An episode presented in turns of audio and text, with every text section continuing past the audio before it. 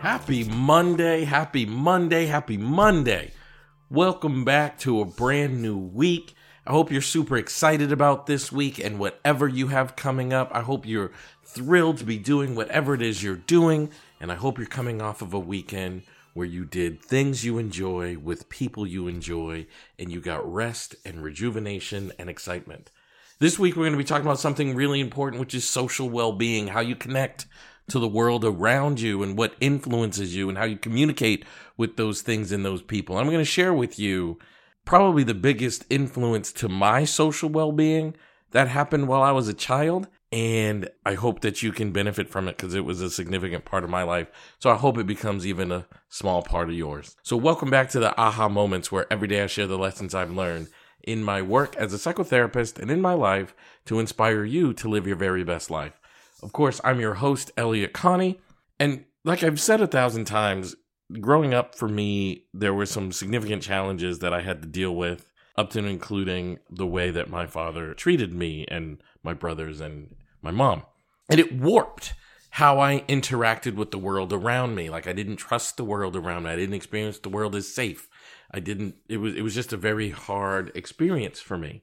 And I think the greatest thing that ever happened to me was moving when I was in, I can't remember if I was in the eighth grade or the, or the ninth grade. I think it was the ninth grade. But I moved to an area where there was another kid my age that lived across the street named Kyle. And to this day, Kyle is my best friend. I was actually texting him earlier. But the biggest influence on me, I think, at the time was his parents. Because the way his parents interacted was based upon like love, care, appreciation, like it was very obvious that these people loved one another. It was very obvious that these people cared for one another.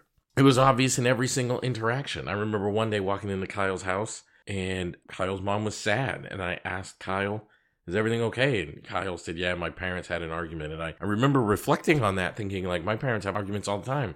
I've never seen sadness because of it. And I learned healthy dynamics. I learned how to communicate with people around me just from observing Kyle's family and the way that his parents interacted with each other and the way that his parents interacted with him. It really played a huge role in my life. And it was one of those things I didn't realize at the time. It was one of those things I didn't even notice. But what they did that I will never be able to repay them for is they became an example that countered the example I was living in.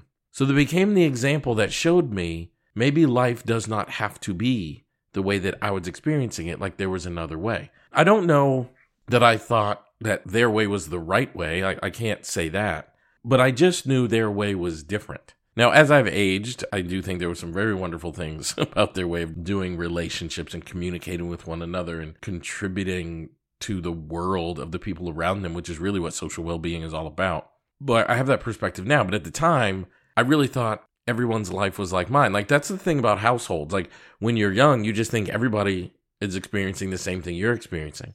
And then I become a teenager and I start hanging out with Kyle. And to be clear, we spent every day together from when I moved to his neighborhood for the rest of high school when I went away to college. Every day. We went to school together. We walked to school. And then when we got our driver's licenses and he got a car, we rode together. Um, we hung out after school. We hung out on the weekends played on the same sports teams. Like we did everything together, all of the things. And I also, while that was happening, observed. Didn't realize I was observing. I just observed. I observed the way his parents interact. They contributed to the lives of the people around them, and it showed me an alternative way. And it made me hopeful and desirous of having those things positivity, love, care, support, all those things in my world, and wanted me to be someone wanted it it influenced me to help me to want to be someone that brought those things into other people's world too, which I think is the key. My relationship with them to this day is very, very close. I love Kyle's parents as if they were my own. I couldn't speak more highly and strongly about those emotions. And I want to encourage you to think about who contributed to your social well being. Where did you learn how to communicate and contribute to the world around you, and how does that influence you to this very day? So thanks for being here. Please do me a favor and help me reach more people and hit that share button and share this podcast on your social media platforms. It would mean the world to me. And also, if you haven't done so already, become a subscriber and hit subscribe on your favorite podcast platform, whether it's Apple, Spotify, Simplecast, wherever it is. That would be amazing. I would love to have you as a subscriber. You can also become a VIP listener by subscribing on Patreon and getting access to bonus content, which includes extra episodes each week and transcriptions from each and every episode. Thank y'all so much for being here. I cannot wait to see you tomorrow.